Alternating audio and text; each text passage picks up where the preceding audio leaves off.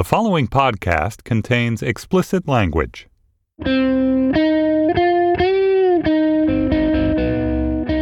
It's Friday, May 9th, 2014. From Slate, this is The Gist. I'm Mike Pesca.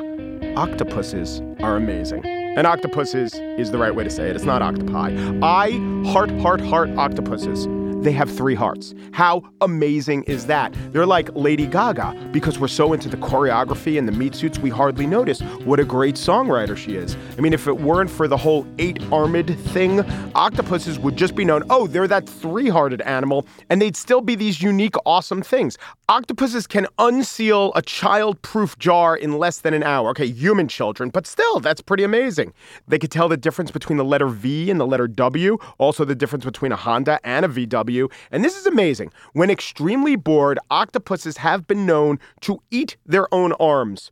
So if you see a septopus, well, then you better bring your A game as a rock and tour or work up an impression because this is an octopus that has already told you he's gotten really bored at least once in the past.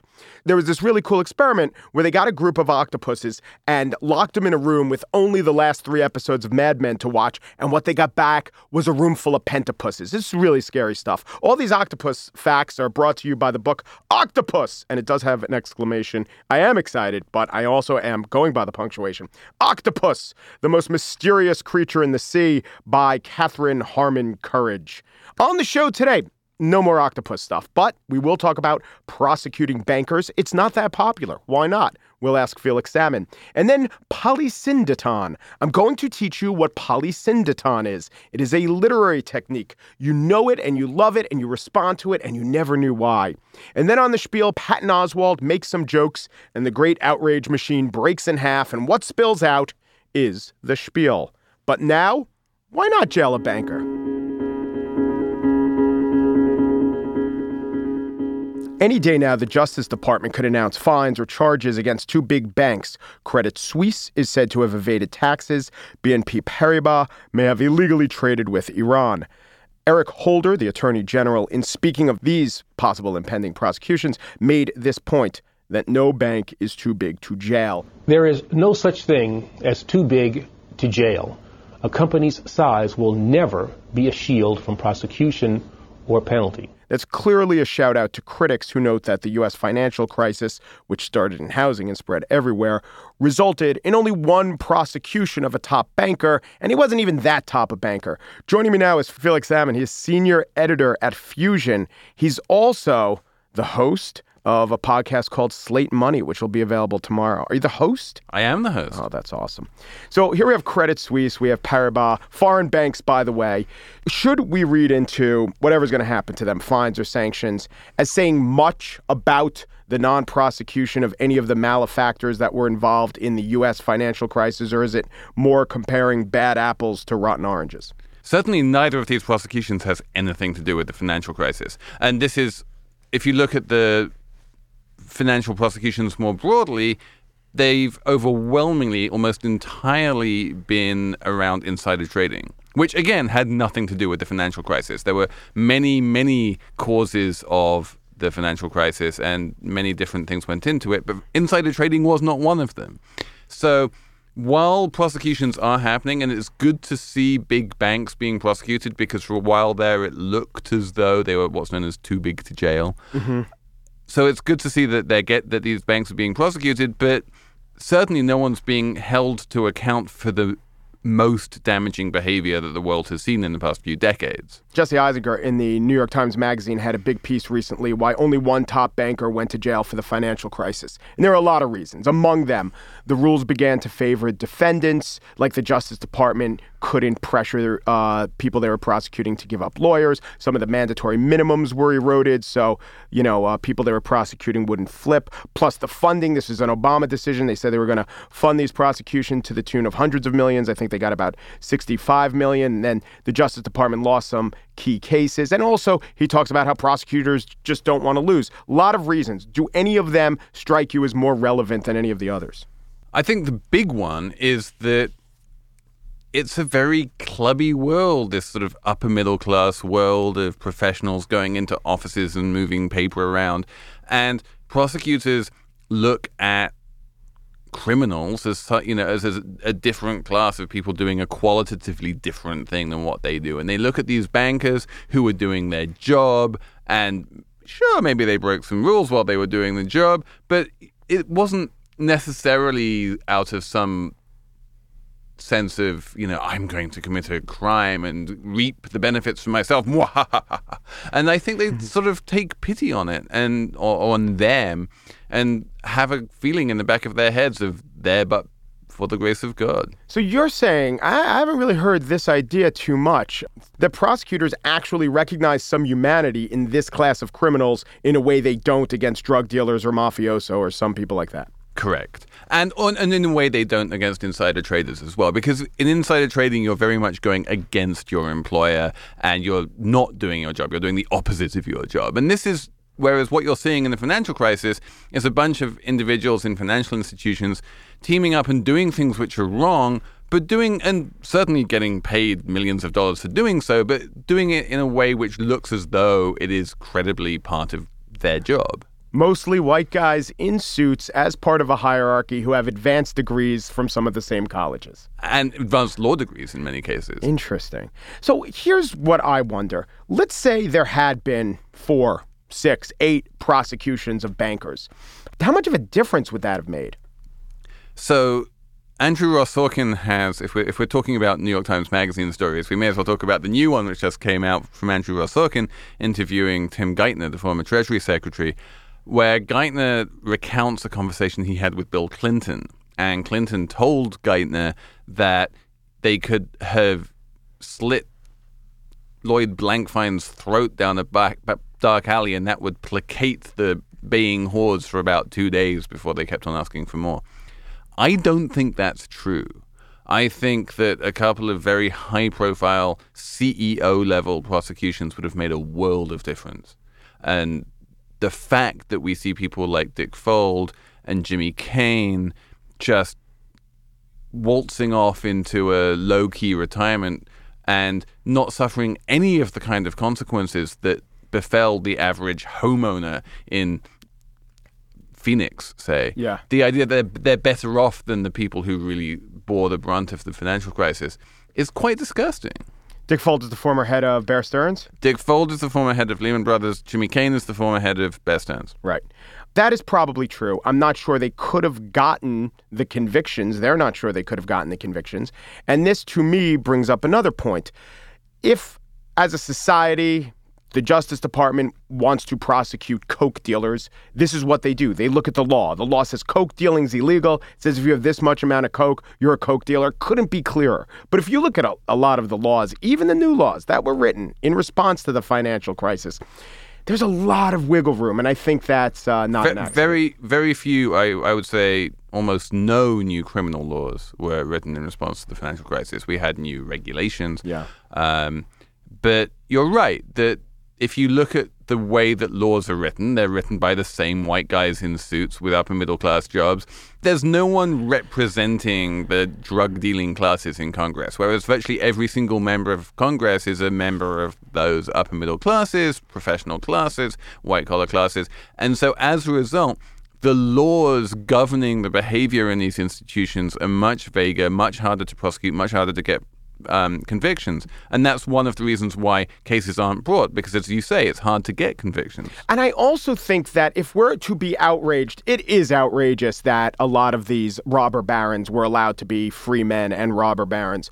But still, I think the source of the outrage should be more at the system and should be more at the underlying facts rather than the decisions of a couple people, the underlying facts that um, allowed for these guys to skate free and, you know, analyzing what kind of regulations that we have as a society as opposed to, you know, would three, five, or seven prosecutions have changed much? What are you saying that we should have had different criminal laws which would have allowed 30 or 50 or 70 prosecutions. Is that what you're saying? Yeah, I'm saying it should have been as clear to the people who were breaking the law that they were breaking the law as it is to a Coke dealer. I mean, the whole idea of, you know, say liar loans, they, the people engaged in it didn't even think they were doing anything wrong. You're absolutely right. And there was this feeling, quite irrational feeling of impunity. And you see this on Wall Street a lot that so long as you're making money, the profits cleanse all sins. Felix Salmon will be hosting the new Slate Money podcast. His co panelists will be Jordan Weissmann and Cathy O'Neil. This podcast comes out every Saturday. Every Saturday. Every Saturday. What podcast- Download it. Listen to it on a podcasts come out Saturday. Saturday? Listen to it on a Sunday. Yeah. It doesn't really matter. Listen to it on a Monday, but just listen to it, please. Because honestly, you will like it.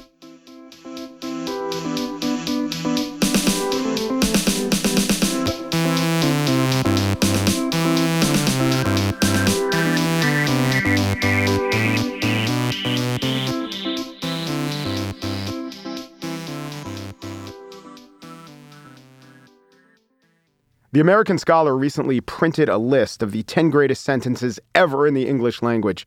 No currents were beat against by boats the times, be them best of or worst of, went unpraised. But here it is right now for you the greatest sentence ever written. I personally believe that U.S. Americans are unable to do so because uh, some people out there in our nation don't have maps, and uh, I believe that our ed- education, like such as in South Africa and uh, the Iraq, everywhere like such as, and Actually, that wasn't it. They didn't really say what the best sentence was, and really what's the best sentence. But I'll tell you, the list did have some really nice sentences there. There was Hemingway and Jane Austen, Toni Morrison, and this from Joan Didion.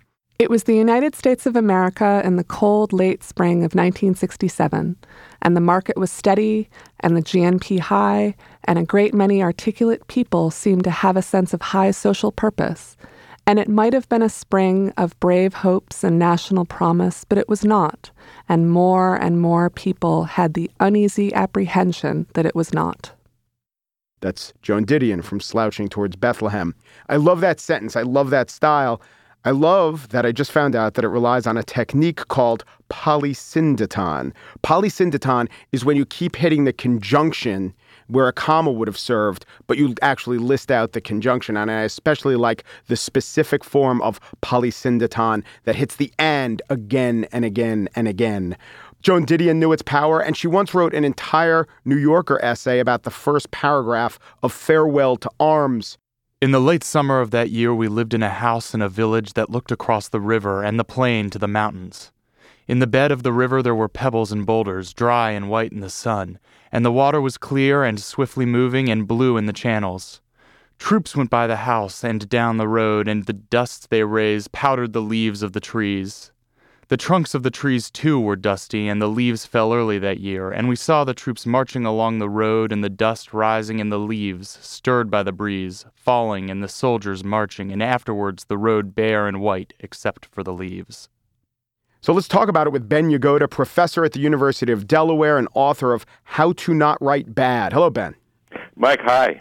Is it just me? Am I uh, crazy that I like this and thing? What's the power of polysyndeton, especially with uh, the and version of polysyndeton? Well, definitely not just you. The the writers of the Bible liked it. Uh, Milton, John Milton, liked it.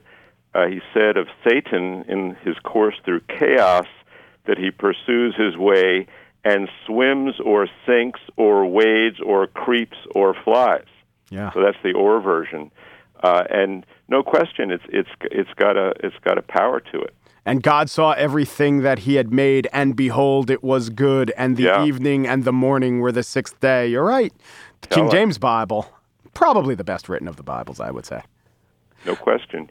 There are all these examples out there. So when a Hemingway or a Didion, maybe maybe not the Milton, but the modern versions, they are they're they're going for an implicit comparison with the Bible, mm-hmm. which is a fairly audacious thing to do, and sometimes it works.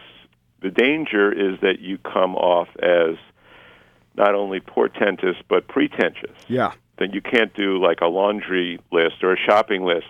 I must buy the Wheaties and the Cheerios and the Pop Tarts. Yay, very, you know, it becomes a little bit of a parody. Actually, right here, I have a Lil Wayne song. And all I do is skate and smoke and rap and fuck, skate and smoke and rap. So maybe you can if you're Lil Wayne. Yeah, yeah, he could pull it off. you you keep, you have to keep Wheaties and Cheerios out. I think is kind of the key. and he looked upon the Cheerios, and lo, they were good, and They lo, were they had holes. It's it's a big swing. It's uh, Joan Didion could pull it off, and it has this grandiosity. I think I once said that um, Joan Didion and Frank Sinatra have one thing in common: the voice. I mean, they both have an absolutely identifiable, magnificent voice. And for Didion, to me, it, it's that that portentous idea that, that, there, that there's a portent there. Uh, her rhetorical style is such, including this and the length of the sentence, the periodic sentence that she uses, that the idea is that the reader starts to wonder, well, why, why is she talking this way? Is she's what has gotten her so worked up that she's not talking in a normal sort of E.B. White way? Yeah. So it goes along with the theme, and she's always writing about some trouble afoot in the land or in her psyche, or usually both.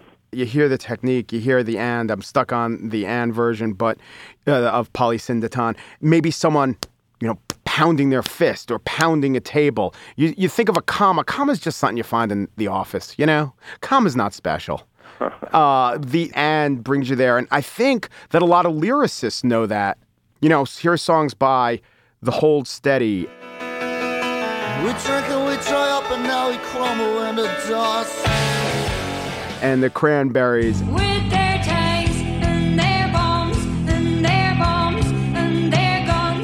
Sometimes and is just used for the rhythmic placeholder, but other times you could hear it really heightens the power of the lyric.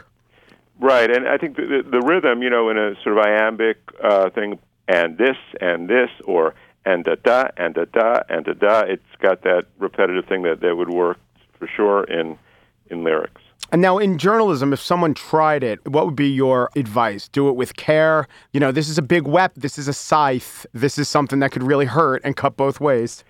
Right, uh, you know, I think if you're writing for sort of a daily newspaper, it's not going to get through the copy desk. They're going to go, you know, what, what, what are they trying to do? Um, when you get to, to magazine writing and more literary kind of stuff, yes, you use it with care. I mean, I'm writing now uh, a, book about music, popular music of an of an earlier era, and I find that I'm using a lot of lists. So I'm, you know, saying songwriters like Berlin, Rodgers, Gershwin, and Porter. Well, it the normal that's the norm, um, and it it sounds a little dull, and the tendency of a reader to just slide right by it. Yeah. So once in a while, I'll just use the, and you reminded me that it's called polysyndeton, which is a great word. So I'll say writers like Berlin and Rodgers and Porter and Gershwin. And it's not like a Joan Didion pounding your fist thing, but it's it's a kind of little italicization that um, is, isn't too out there, but just gets people to, to pay attention and listen and not say, oh, yeah, oh, yeah, oh, yeah. Yeah. So it can work in small ways, too. Those middle words don't get lost like Jan Brady. you know, uh, I, I- why did I not expect you to have a reference that went way over my head? the middle child on the Brady Bunch? oh, the middle child. Yeah, yeah, yeah. Good. Those are the Jan Now- Brady words. Those are the Peter Brady words. Yeah. Let me ask you: Do you know what the opposite of polysyndeton is? It's probably uh, ansyndeton, anasyndeton. Asyndeton. Asyndeton. Very good. Yeah. Leaving out the conjunction, so Edmund Spenser, the Faerie Queene, uh, had the line: faint, weary, sore, emboiled, grieved, brent, with heat, toil, wounds, arms, smart, and inward fire. Uh, so that's some some pretty heavy duty asyndeton there. That's pretty good. I like that. Yeah. So commas are just uh, jejune. Well, this man who has brought you insight and erudition and engagement and joy is Ben Yagoda, professor at the University of Delaware, and has written such books as When You Catch an Adjective, Kill It, The Parts of Speech for Better and or Worse. Ben, thank you so much. Mike, thank you, and goodbye, and good night.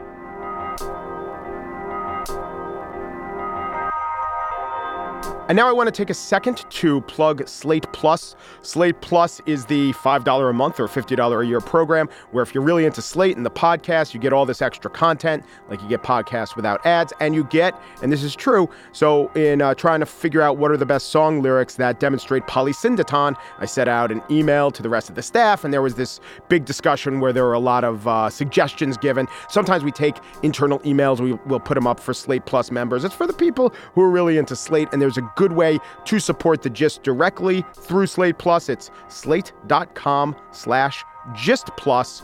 Go on there and you can sign up and get a free trial. Thanks.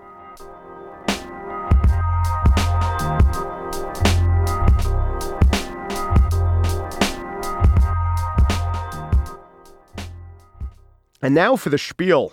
I would like to apologize to any and all Slovenians who I may have offended back in episode two. I honestly had no idea that my character of Poki Pivka touched on the cultural nerve that it did, nor did I realize that the tradition of Pifka voice is deemed insensitive to some. Additionally, I had no idea how fraught the subject of salt is among the Slovene community. All right, I will come clean. I made no such jokes. That never happened. Episode two was devoid of Slovene material. I don't have to apologize to them anyway. Slovenes are really cool and can take a joke. But the comedian Patton Oswalt did something similar, and dare I say, did something funnier on Twitter recently. He began tweeting apologies for insensitive jokes that he had previously deleted, but the gag was he hadn't actually made the original offensive joke in the first place. Some examples. Please disregard the last tweet, already deleted. Transphobia is hurtful, and I'm a big fan of Hedwig and the Angry Inch. And previous tweet, very hurtful, already deleted. At Kim Kardashian and at Joe Biden are national treasures, as are our Native American friends. Patton Oswalt is, I think, my favorite comedian. Those tweets were funny. They depend on doing a little work on the part of the reader, which leads to a burst of revelation. You know, how all jokes depend on upending expectations. So it works. And then the tag about Hedwig, that's how you know, insensitive people like to avow their progressive credentials by saying how much they like a piece of pop culture. So what I did just there was dissect the frog, which you now understand it, but I killed the joke in the process. All right, so soon Oswalt started tweeting out some messages that he was getting about people who were offended, offended by the tweets he never actually made. And some of them totally missed the joke, but then others were saying things like, look, I know you were, impl-, or they say it in the Twitter language, look, I know you were implying this was a rape joke. I don't think rape jokes are funny. So have your debate there. But Oswalt was also getting credit for exemplifying a couple of truths about the internet, like the internet is an outrage machine and that modernity is trending towards constant mass umbrage. So let's think about those claims for a second, because I did.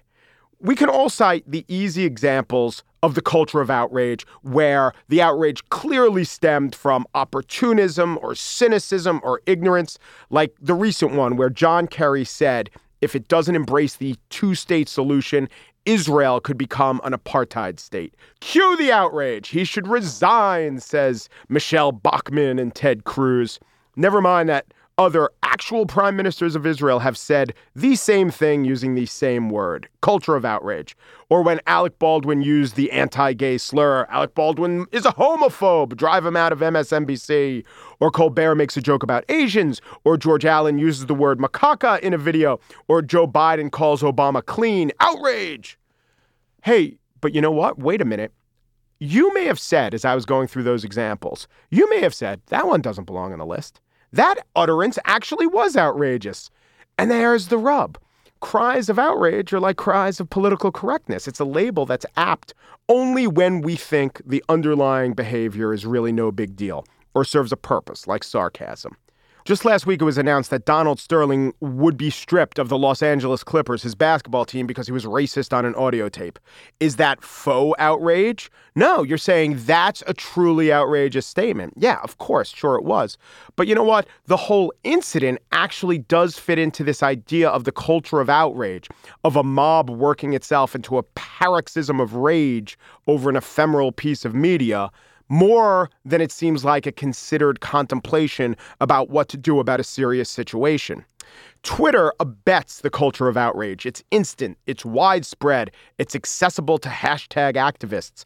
But I think the big reason that Twitter spurs outrage is that it's 140 characters, no context. There is so much information these days that it's hard to process much more than Paula Deen once used the N word.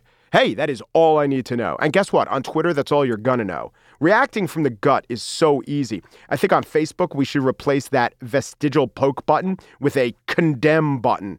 But almost every one of the examples I talked about is softened if you give it more context. So, my advice, even when the statement seems outrageous to your ears and your gut, is to apply a broader rule of thumb to say that maybe the sentence or half sentence is less than the true expression of the commenter's soul and more accurately seen as a decontextualized scrap that someone else is trying to get a retweet on.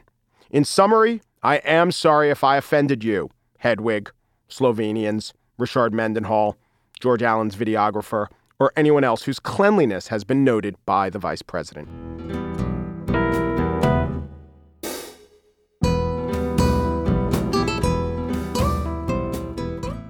And that is it for today's show. I hope we've earned your trust and can get you back next week to do it all again.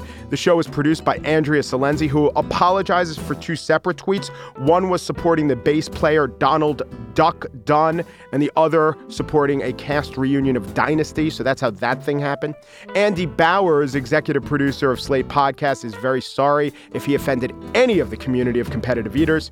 Jessica Winter played Joan Didion today. The role of Ernest Hemingway was played by Chris Wade. Laura Zazam assisted us in many ways. Some of the music you heard on this week's show was made by Broke for Free, Medium Fish, Chris Zabriskie, Salmo, A Thousand Names, C. Scott, Anion, Boxcat Games. Guess what? I made up one of those names. You could email us with your guess about which is the fake band name. And you could subscribe to iTunes and give us a review. You could search for Slate Gist in your favorite podcast app on your Android or iOS device, or their Stitcher, or TuneIn, or SoundCloud. All good ways to listen. We'll be in the Slate Daily podcast. The Gist email option is really awesome and easy now. Slate.com slash gist email. That'll sign you up right there slate.com slash just email. Then the email comes to your inbox and you can actually play the show from the email. Amazing. Octopus level amazing. You can send us email at thegist at slate.com. Let us know what you think. Please remember to delight and entertain your cephalopods. And thanks for listening.